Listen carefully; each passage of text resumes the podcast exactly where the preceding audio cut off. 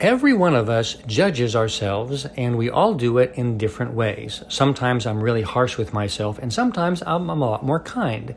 But I'm learning to be more gentle with myself because I'm imperfect. I forget things. I do things that I don't intend to do. It's just what life is about. Today, be more curious about why you're doing the things that you're doing instead of being so harsh on yourself, and learn to be okay with who you are. I love you. I'm Dan Clark.